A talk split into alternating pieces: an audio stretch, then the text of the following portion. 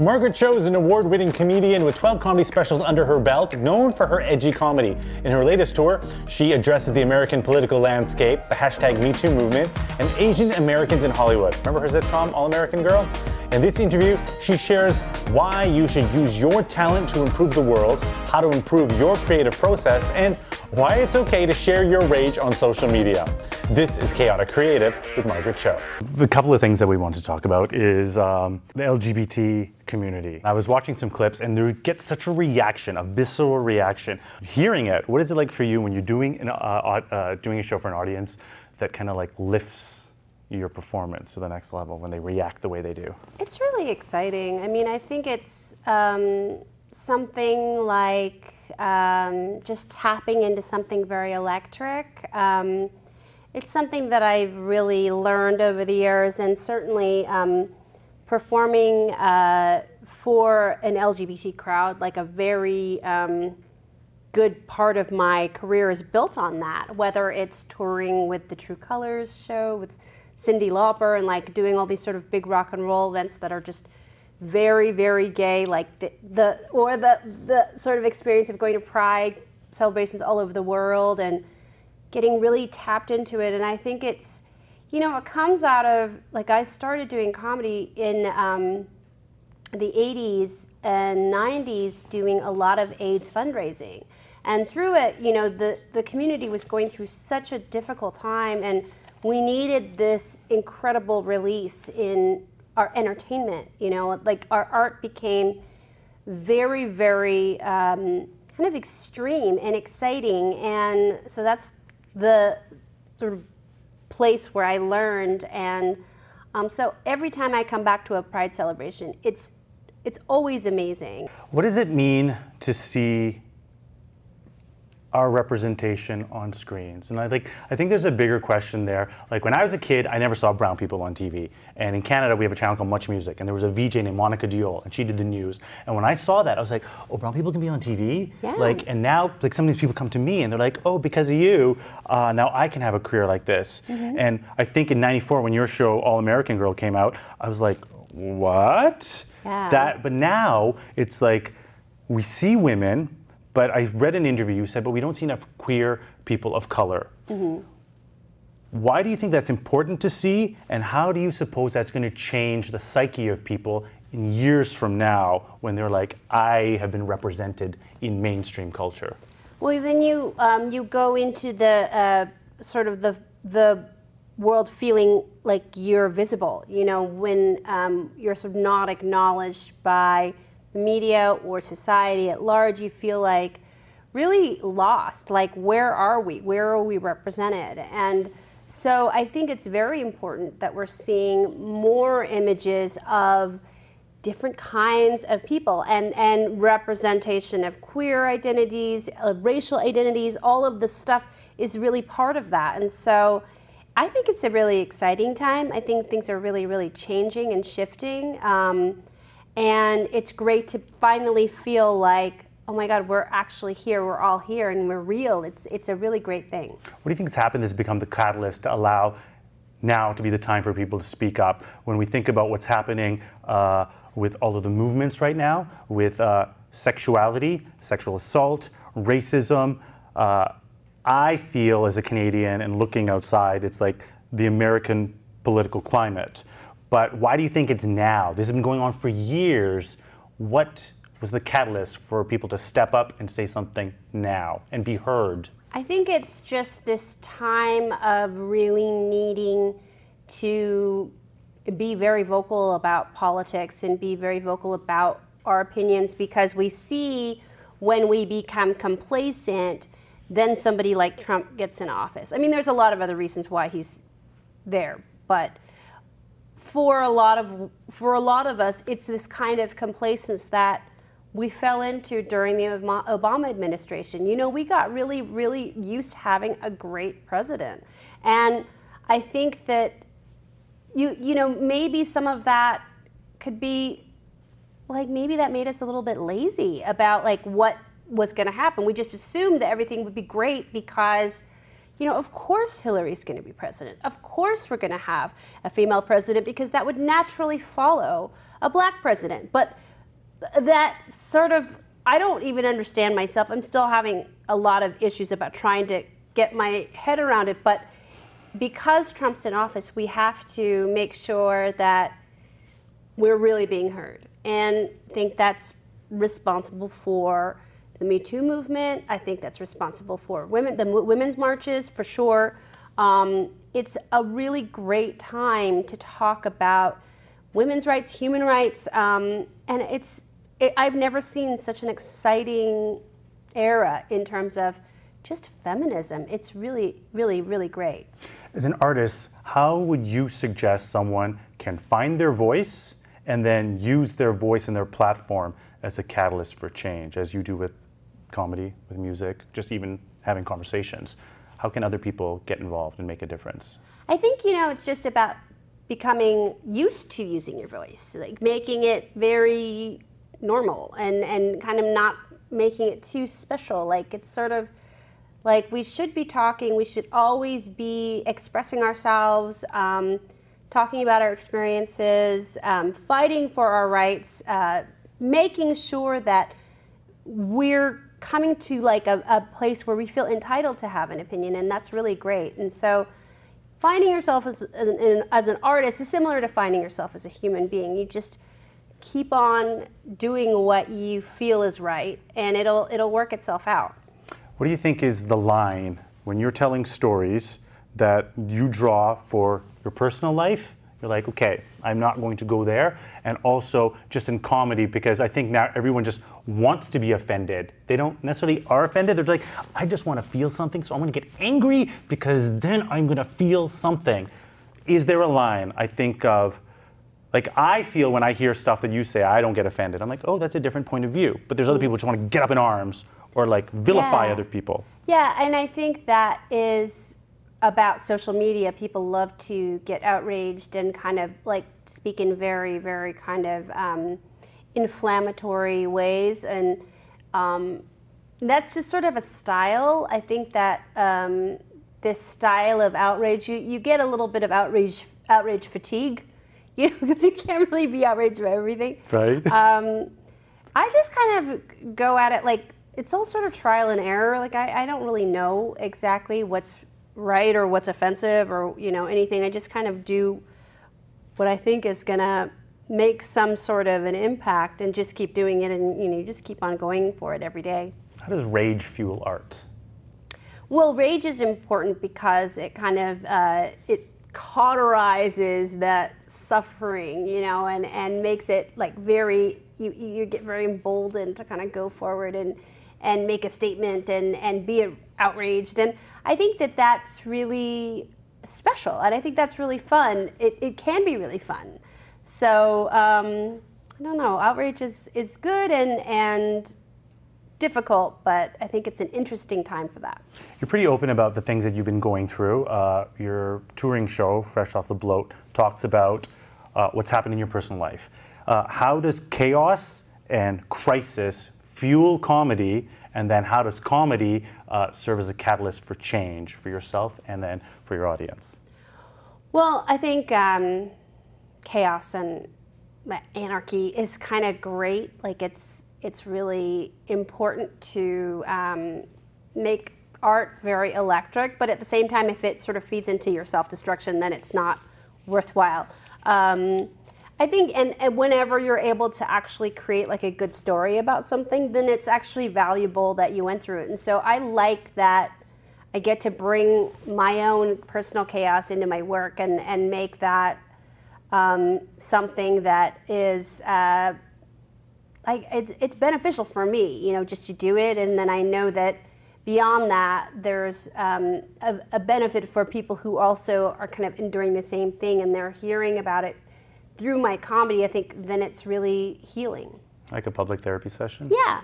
What is your process for creating, uh, whether it's writing, comedy, music? Do you carve out time? Do you have a sacred way that you approach it? Or is it just like, it just kind of happens? Well, I, I, the first thing I do every day is I, I do this sort of writing thing that Like morning kinda- pages? It's like morning pages, Yeah. but it's also it's actually more direct than the morning pages because the morning pages are is um, kind of just to get that sort of the foam off the top of the whatever. Mm-hmm. But the the writing that I do is sort of I'm I'm actually working on one particular project right now. So every morning, right when I get up, before I'm even like awake, before I've had like coffee or anything, like I do that. And then I get to the business of waking up because part of that particular project has something in I don't know, something in in common with my dream life. And so waking up and figuring out what it is. And so every project has a different way that you approach it. This particular one has a lot to do with something that's about the unconscious. So I go at it first while I'm still somewhat unconscious and then go back and edit later. But so so every but everything has a different process. Sometimes like when you do like stand-up comedy too, like a lot of it's kind of coming to it every day as like, well, what's the latest thing that's happening, you know? And so so much of the stuff that was, you know, whether it's Harvey Weinstein on down, all of the different people, like figuring out what am I saying about each different man that's been accused of this. And starting with, um, I had been doing this since John Ghomeshi. So I have quite a backlog of Yeah. people. So you gotta like try to figure out how do I address it differently every day. And, and that's more of um, about immediacy and kind of knowing what's happening and, and knowing how you can share it with an audience. It's interesting you bring up the Jian Ghomeshi thing. I saw like an interview that when it first happened, you were like you wanted to talk about it, and then it made me think about it's like back then people weren't ready to hear it, and it was like one thing on the other, one thing on the other, and then other people stepped up. And what do you think is the power in finding community, uh, like-minded people in your tribe that gives a safe space for you to create, but then also to speak your truth? Well, with that particular case, getting to become friends with uh, Lucy DeCoutere and talking to her a lot about all that she went through, you know, and, and, and how she was viewed by Canada, how everything played out, and how difficult that was for her, and, and learning about that just as a friend, and then trying to process it as, as this is the way that we used to deal with. Um, sexual misconduct and, and abuse. And now the, the shift, you know, what happened to her and what happened to all these other women during that particular case so infuriated women all over the world that they were like, we're not going to let this happen again. Nothing like this is going to happen again. And so, in a way, what happened with that, with John, and all of the all of that, um, it uh, really was a catalyst for change. Like we realized that we can't be, um, not that they were complacent, but we can't uh, not be out. We have to be outraged. We have to make sure that the world knows about our outrage. And so I think that's a great shift. That things have really changed from then. in the midst of the battle and the chaos and the in the in the, the uprising, what are your suggestions for self-care? Because when we're out there and we're on the battle lines, be it through art, through uh, marches, activations, uh, how do you protect yourself? I think you protect yourself. Just it's just sort of um, just sort of it's a sort of a natural thing. Like I retreat a lot. Like I retreat and I don't uh, engage with social media all the time. Like I I kind of hold back and then you know I I just have my own kind of thing. Like where I have my silence and my my little art things that I do. So I do have like a sense of like pulling back because the way that the world is now, you can be so immersed in opinion, public opinion, trolling. Everybody's like out there. It's crazy. You know, you just have to sort of go. I don't. I because I, I'm I'm old. Like I'm from a world where there was no social media. Like Yes. I'm from a newspapers. Yeah, it's like what is it? An analog childhood in a digital adulthood is what I think we have, and it's Yeah. like, it's like, well, that's not how it used to be. No. Um, as an artist, uh, when you said you have your, your, your art activities, but even as a creative professional artist, uh, why is it important to diversify? You do comedy, but you also dabble in music and like, uh, like you full on like that music video, Anna Nicole, like that's a legit like a full on thing. Um, why is that important for artists to not just do this one thing, but to do many things? I think it's just really, it, it to me, it's really special. It's, um, you know, I know that um, a lot of comedians always want to moonlight in rock and roll. You know, we always love to be around that, and I, I love musicians, and I. Um, I work with a lot of Canadians actually, whether it's Tegan and Sara or um, the new pornographers or AC Newman or you know any of these wonderful people. Like I, I'm so um, I, I, I, love Canadian music in particular, and I just I just love rock and roll in general. So, you know, I just I love that. I love sort of to get getting to live that sort of life for a minute, but also go back into comedy. It's it's fun. What do you suggest for artists, independent artists, um, that they can do to monetize, to make a living, instead of waiting for the man to give them permission or someone to let them in through the gate? What do you suggest that people can do to kind of jumpstart their career? There's all sorts of ways. You know, um, when I was starting out, like I um, got a bunch of short ends, which was the ends of like when you made films, you would have like the ends of a reel, and you would get like a bunch of them cheaply, and you could make a reel, and then uh, you could use that to make a movie and that kind of stuff. And then I would carry my, I made a stand-up comedy movie of myself, and I carried it all over the world, showing it and renting out movie theaters and um, kind of doing everything. Like I would take tickets in the you know front, and then I would do a little talk about the movie, and then I would show it, and then I would do like a show after.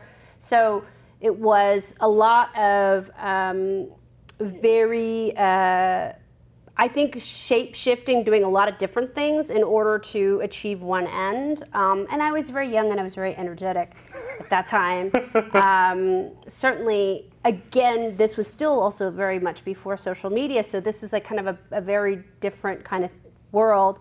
But um, I think it still applies where if you're trying to do a bunch of different things, and there's a lot of ways that you can use social media to build that audience, whether that's through um, YouTube or through any any sorts of channels that people use like out there there's lots of ways to reach people who would want to have what you're selling.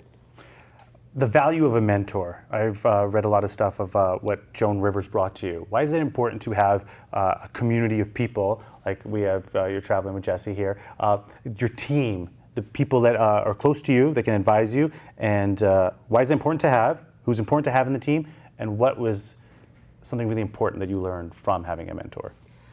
Well, I learned uh, a lot um, from from Joan, and but you know it's important to kind of not sort of be so silent and so. Um, like uh, what I love about bands is that they're all together and they're all in this together. Like that's so special. And so I think that you need to create a little bit of that in comedy. And I have my people that I work with, and that's really special. Um, but, um, you know, Joan was really important in showing me how valuable our gift was, that our talent was really something that shouldn't be taken for granted, that we could, could really improve the world in our own way. And that it was something that grew um, it, in, in that we, as we got older, we got better at it, as opposed to there was a whole, you know, thing of like actresses that you never see them after the age of 30 or whatever. But that wasn't true for comedians. And so I think that's very true, you know. Um, the problem with mentors is uh, oftentimes you um, outlive them. And so that's you know, and that's like this weird thing of like, oh, do you get another one? I, I don't know. right. Maybe. As we wrap things up here, kind of tying into the idea of using your voice uh, when we're saying representation. When I started out here saying, you know, we want to see more uh, queer people of color and also uh, navigating a creative artist life. If you could leave us with uh, one call to action that people could or should do to make a difference in their art, their career, their voice, what would you say people should get up and do? I think it's just uh, being empowered to just do your thing, whatever that is, or to be empowered to go find your thing.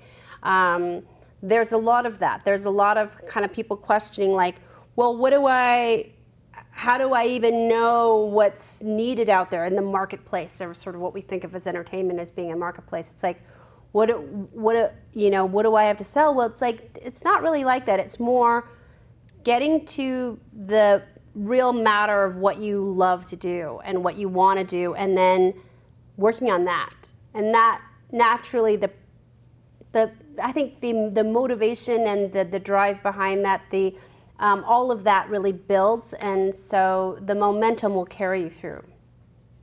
Thank you. Thank you. What were your insights and takeaways from this interview? I would love to hear from you. Drop us a review or a comment in the comment section. And if you want to hear more from artists on how they use their voice and their creative process to do their best work, subscribe to Chaotic Creative.